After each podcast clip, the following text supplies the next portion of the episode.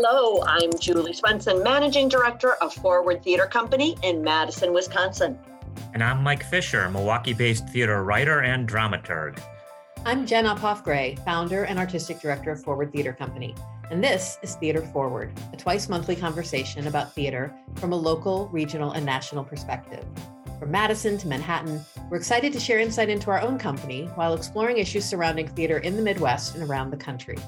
Welcome to episode 63 of Theater Forward. All right, good to be here. So, we are back with another installment of the plays that stay personal stories from some of our favorite theater artists about the productions that have stuck with them. Up first is stage manager extraordinaire Jackie Singleton. Jackie's a key member of the stage management team at American Players Theater, and she spent many seasons working with us here at Forward. Hi, I'm Jackie Singleton. Uh, I'm a stage manager at American Players Theater here in Spring Green, Wisconsin, where I'm coming to you from my back porch. Uh, and I also, in the winters, now work at the Asolo Repertory Theater in Sarasota, Florida. Uh, and I do repertory theater. I'm a repertory theater stage manager. Um, and that's relevant because of the story that I'm about to tell you. um, so when Jen asked me to come up with the play that stayed for me, I had a couple of thoughts. Um, right at the beginning, I thought of, of course, my very first New York show, um, which was the off Broadway production of Little Shop of Horrors in maybe 1983 or four. I can't remember. It ran for like five years off Broadway, um, but I'm pretty sure I saw most of the original cast. So I'm guessing that I saw it in like seventh or eighth grade, 1983. Um, and I remember the vine boxes. They had boxes where the vines dropped down from the ceiling at the end of the show. Um, and that was like an amazing piece of stage magic to me that I had never seen before.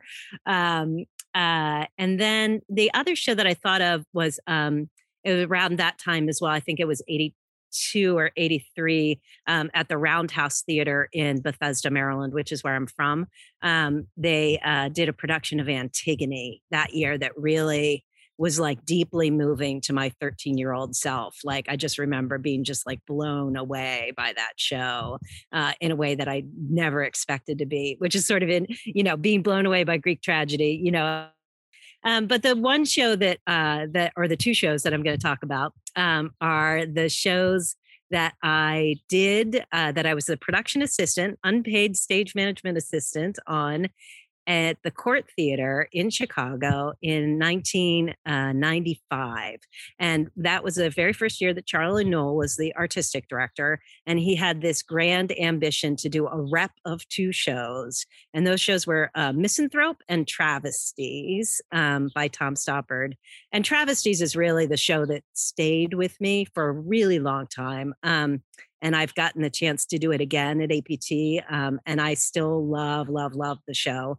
Um, it's just so rewarding to be that deeply immersed in a show. And that was my sort of first experience of working with a really top flight um, LORT Theater, working with really top flight actors, you know, where the production was like really intense. We did a lot of dramaturgy to sort of understand what was going on in the play. Um, we spent a lot of time around the table. And then we got up and discovered that the show is almost impossible. Like it's so hard. Um, and that was sort of the most rewarding thing about it was that it was so hard. And these actors just struggled and struggled and struggled. And I ran lines with Larry Yando like every single day. He was playing Henry Carr. I ran lines with him like every single day for like three weeks straight because that that role is like sort of impossible line wise because it has all these monologues that start out the same and then loop back on themselves and uh, it's very very difficult um, but larry yando was in that cast and ora jones and kevin gudahl and uh, uh, uh, hollis resnick and john reeger. I mean it was just it was this amazing cast and they were doing misanthrope as well um, you know in rep.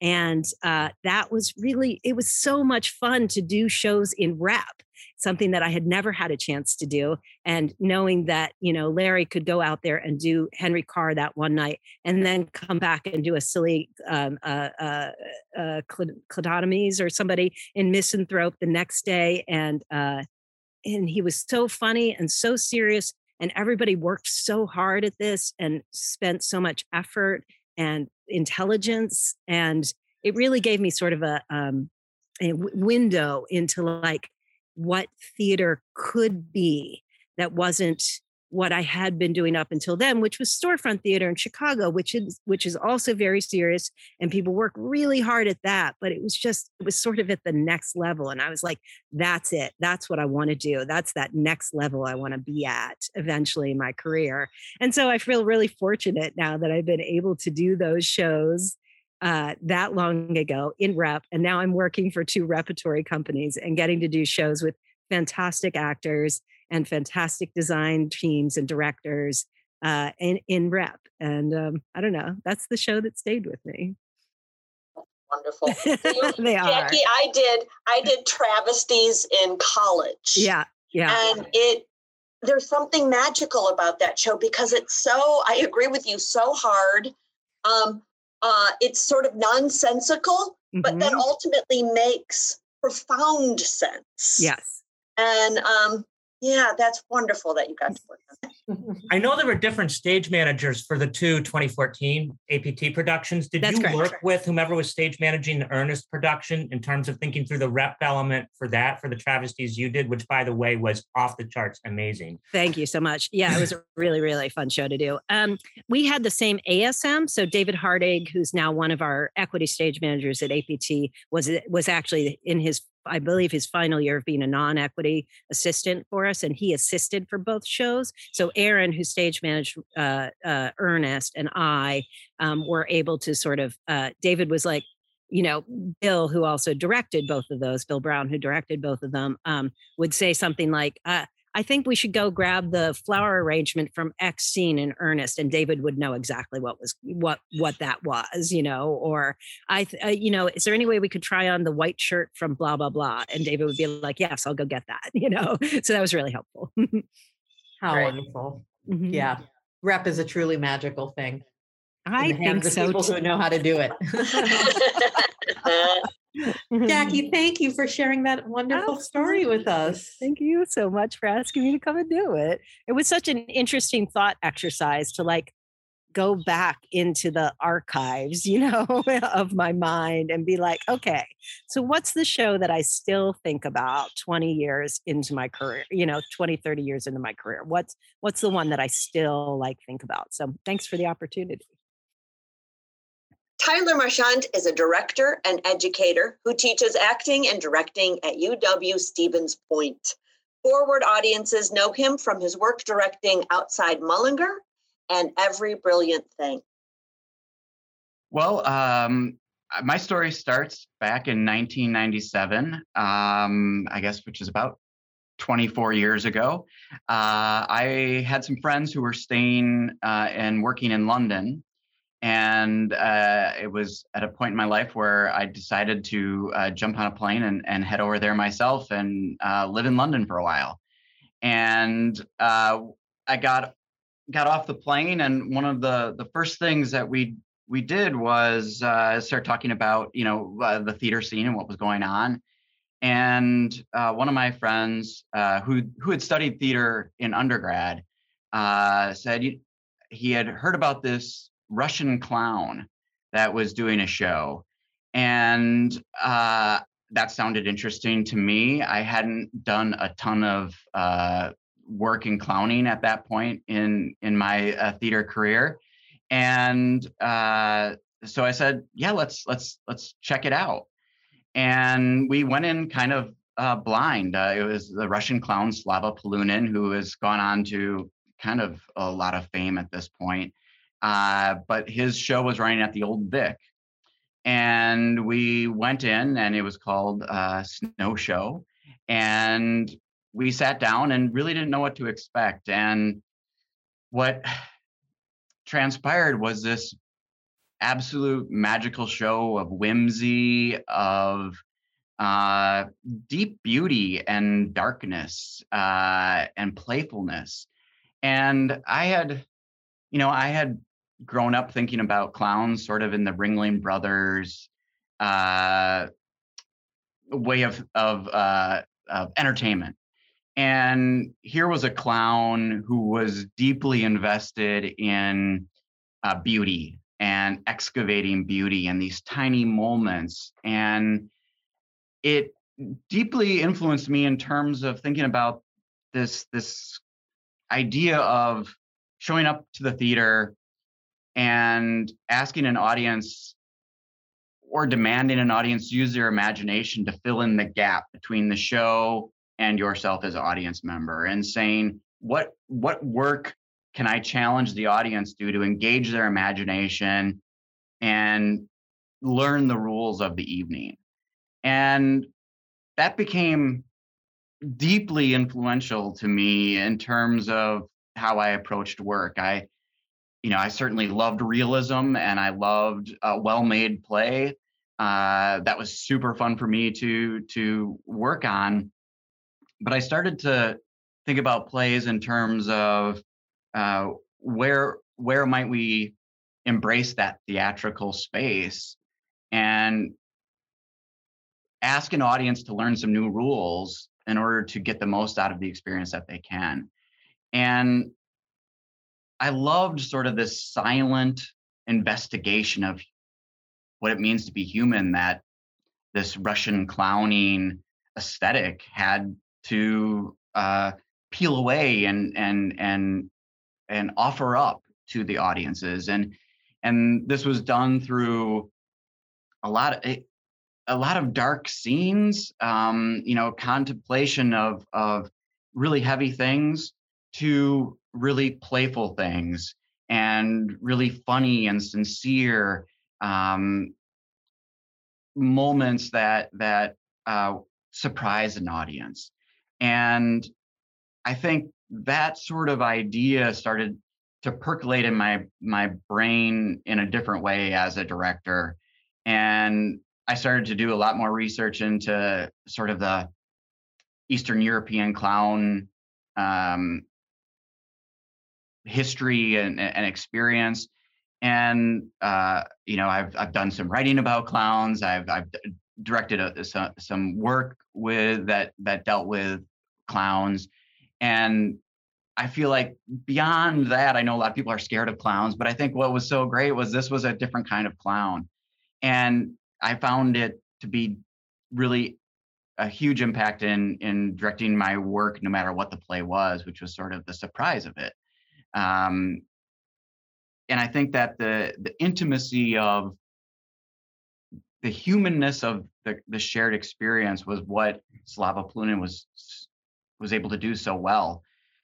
That show, you know, recently was was on Broadway, um, and I think it's evolved a lot. I think it's become a much more family oriented show than when I saw it back in 1997. I think it was not quite as kid friendly as it as it perhaps is in its its more recent incarnations, but uh, you know, it has this this deep impact of taking something on stage and then throwing it out to the audience, kind of like a Blue Man Group experience, where um, all of a sudden the the space feels very communal because of um, the inviting of the magic and then the participation directly. You know, his show ends and there's this giant snowstorm and it comes right at the audience and and it's the, the giant balls come out from from stage and the audience is throwing these 10 12 foot uh, diameter balls up in the air and the show's sort of over but the audience is still playing.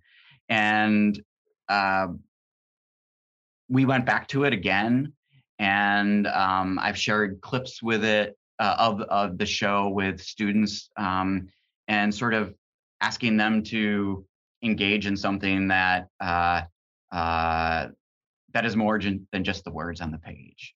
And so I've carried that production with me for for many years, um, and I know that that aesthetic and those questions that were raised from that performance uh, carry through uh, for me in my teaching and in every production that I direct. So um, many many happy memories of that show, and and maybe someday I'll see the more family friendly version of it again. So that's my story. I love it. You know, there's something, Tyler, because obviously doing these interviews has me constantly thinking, what what what production would I talk about if I, you know, I'm answering the same question? And you know there's different answers on different days of the week but but as a as a director myself it is always about those productions that i saw early in my own artistic development where i saw someone do something i hadn't encountered before uh, stylistically yeah. and how that sort of opened my own definition of what directors do and what yeah. theater does and so I, I just loved hearing you tell that story because it even if it wouldn't have been the same that exact production for me it's the same kind of story yeah yeah that that when when you realize oh that can happen like that right. can that can be something like what a wonderful gift uh you know where you keep expanding the things that are possible if we if we just engage the imagination and sort of uh accept that new experience yeah that's awesome yeah. For me, as a one-time critic, what resonates is is uh, my analogy to what Jen just talked about. Is I see so many shows so many times, and it's hard not to get jaded, um, and to keep oneself with a childlike heart, openness to the possibility of surprise is important. And you delivered that for me with every brilliant thing. It was the fourth production I had seen in like two and a half years, by far the best, um, and just blew me away in ways that were not just valuable because of the the what you and and DD gave to uh, to the forward audiences, but valuable for me and reminding me to sort of leave myself open to the possibilities that were there. And it was all about you, everything you've said could have been a description of what you brought to bear in terms of the collaboration with the audience and the community, uh, the community that got forged um, as a result. And I remain, particularly as it was the one of the last shows we saw, at uh, you know before the pandemic. It, it's it's I've cherished it and held on to it um, as a really great moment um, in my theater going career. So thank you, and thank you for sharing a story that attaches to it. Oh, thank you, Mike. That's really sweet, and um, yeah, certainly that that that production um, will forever stay deep, deep in my heart for sure. Milwaukee based actor Raina Roman has been thrilling me on stages all over Wisconsin for as long as I can remember. She's performed on stages throughout Wisconsin and in forward productions of Mr. Burns, Exit Strategy, and Life Sucks. She is also a member of the Forward Advisory Company of Artists, where I continue to see her amaze in different ways than she amazes all of you on, on stage. Hi, it's so good to be here. And I know you guys can't see us, but it's good to see these faces too, even in little boxes. Um, okay, so a story about a show that uh, changed things for me or stuck with me or influenced me in some way. Um, this is going to sound kind of silly, but I'm going to go for it. Um, I am taken all the way back to Lend Me a Tenor, uh, Milwaukee Chamber Theater directed by C. Michael Wright. Um, uh, the play uh, has, you know, you, you, on any form has has problems, but it is. Uh, it was the first farce I ever did, and I had only previously been um, an appreciator of farce, so um, was so excited to get to participate in something that fast paced and silly, and be in a room with um, some incredibly, incredibly gifted comedians. Um, I the reason that this play was so influential um, was the strength of the character that I was playing. I played Maria, the uh, very, very ballsy Italian wife. Um, and um, the role, it, it, was the first time that uh, something was ever offered to me. Um, just like right out of the gate, like it was just an offer, you'd be perfect for this. And um, after reading the script, I think I was just so surprised that uh, I was the first person that Michael thought of because she was so strong and bold and loud and unapologetic. And I didn't see myself that way. Um, and so it was very curious to me that someone who I knew well and adored saw me that way. Um, and so it it took me on a little bit of a journey from there on out if i look down my resume on the types of roles that then i did put myself out there for and and did um, get to perform um, i had to take the time to marry the way that other people saw me versus the way that I saw myself. And those at that time weren't congruent. Um, and I, I, really think that that was kind of a, a, a, the start of a really beautiful journey for me in finding um, my voice and my strength and my foundation. And it, it took someone who I know loved me very much uh, doing that on kind of unintentionally. It wasn't like, you know, it was trying to enlighten me in some way. Just to be a, a, great part and a great show. Um, so yeah, I, I thought about it a lot over the last week, and I know it seems like a maybe a, a, a, it's not a frivolous show, but you know, it's not the deepest show I ever did, and it's certainly um, uh, yeah, it, but that it changed. It definitely changed my perception of of of my capabilities. I think it's an experience I've had over and over again from the other side of that equation as a director where mm-hmm. I've I've made offers to actors to play roles that they have said to me, I, I don't see myself as this character, or I, I, don't understand why you're casting me as this character. Mm-hmm. And um, that can feel really good to be the person saying, no, no, I see this other thing in you too. Uh, and so I love hearing sort of the other side of that experience.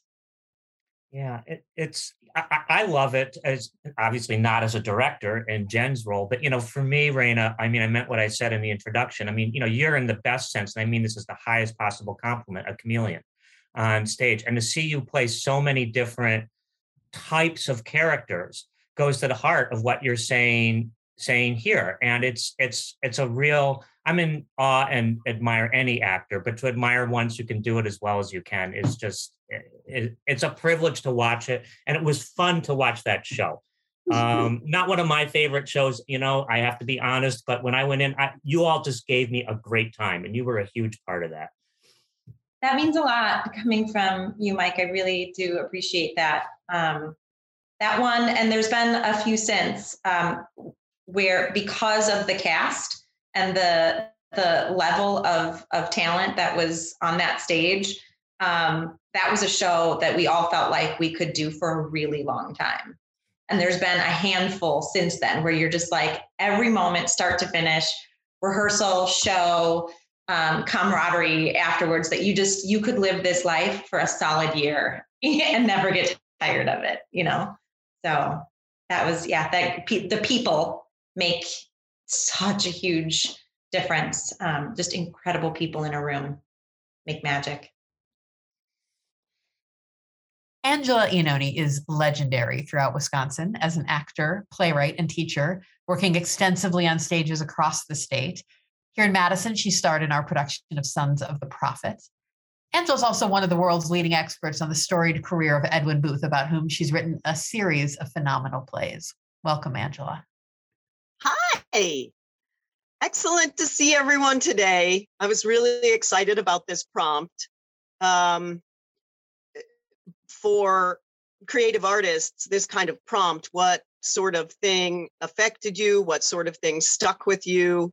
And the wide open nature of it could be anything. It could be something you worked on, something that you saw, something that you heard about. Uh, that really sets your mind racing and you start reviewing all the important things about the creative arts that have the power to affect us in different ways. So I was really tickled about it. And then, of course, spent, you know, I, I heard I was asked about this project a couple of weeks ago. And then you just sort of lacerate yourself like, no, that doesn't sound important enough. That sounds really self centered. What kind of story am I going to tell? What's that going to tell about me? Which of course are the questions we ask about art anyway. it doesn't matter which form. But um, originally, what I plucked from the prompt was what performance uh, affected you deeply and changed you? And I have to say, although there are two, one of them was a live experience and one of them was a recorded experience, which is an interesting thing in and of itself, given where we are in um, in performing arts right now, live or zoomed. live or streamed. Um, so I'm just going to talk a little bit. Of course, the first one I went to was what live performance did you see? And I was really, really blessed, very fortunate to have seen Frank Langella as Salieri in Amadeus on Broadway. And of course, I was always a big fan of Frank Langella. After that, I think 1979 Dracula, he was the thing, uh, at least for me. Uh, and then to get the chance to see him in a role like Salieri in a highly theatrical play like Amadeus uh, was just, you know, m- my head blew up. The thing about him as the performer that stuck with me particularly and became everything I really love about theater and the kind of performer that I really love. He really set that standard for me because he was quintessentially graceful and unabashedly so. He never seemed to stop moving. His gestures were so fluid and so connected, and they would start, it seemed, at his brain or his heart and continue to move out in space and continue to twist and turn and become more and more specific. That a thought would move out from his brain and he would just curl this gesture. And it was like watching a snake. You couldn't take your eyes off of it, and it was hypnotic. And at the same time, it was incredibly specific. It was obviously a beautifully crafted performance. There wasn't one single second that he hadn't thought about. And so you could, it, it was like those people who can visualize music in their in the air. He was visualizing the music of this text and it came out into space and and hit you and you you kept f- feeling like wow i have to duck that incredibly sharp comment or draw you in. It was like he sent out these tendrils and pulled you in by your heart so that I sat there with my mouth half open and my brain absolutely all those those pictures of the neural net and everything firing and lighting up and I said to myself that that is the kind of performer I want to be one who connects everything thing to the physical and then you know such an intellectual performance. So clearly thought out. You followed his arc of thought in every single scene and he was not afraid to gesture not afraid to completely lean into any moment with his body so that the moments of stillness became really tense and suspenseful and sometimes really frightening in that play as you even when he wasn't gesturing, you had become so familiar with his patterns that you knew that was dangerous. So it was, it, it's never left me.